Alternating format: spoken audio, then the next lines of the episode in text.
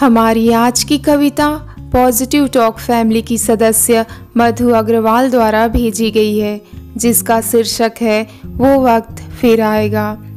यह कविता कोरोना संकट के समय हमारी ज़िंदगी में आए बदलावों तथा इस संकट को मिलकर भगाने की आशा और उम्मीद पर आधारित है।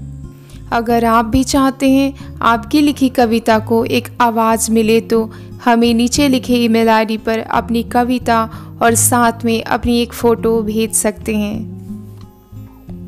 एक वक्त था जब हम साथ में मुस्कुराते थे, हँसते थे, खिलखिलाते थे, साथ में घूमने जाया करते थे।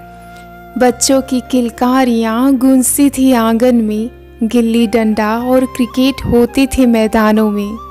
अब थमसा गया है यह मैदान। रुक गई हैं आवाज़ें आँगन और मैदानों की। शोर बच्चों के लड़ने की और ठहठहाने की।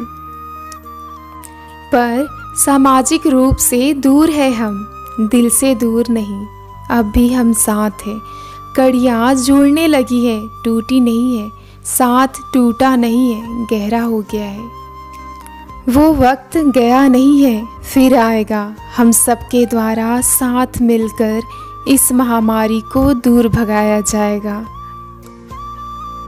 अभी भी हम दूर नहीं, एक है, साथ है। निराशा के बीच आशा की किरण अब भी बाकी है।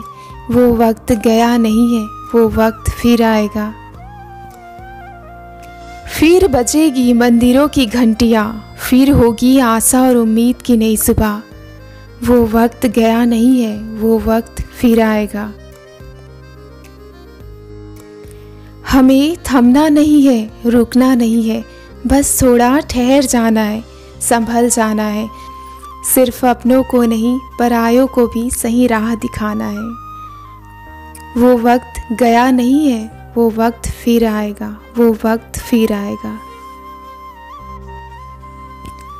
वक्त कभी ठहरता नहीं छोटे बड़े बदलावों के साथ बदल जाता है।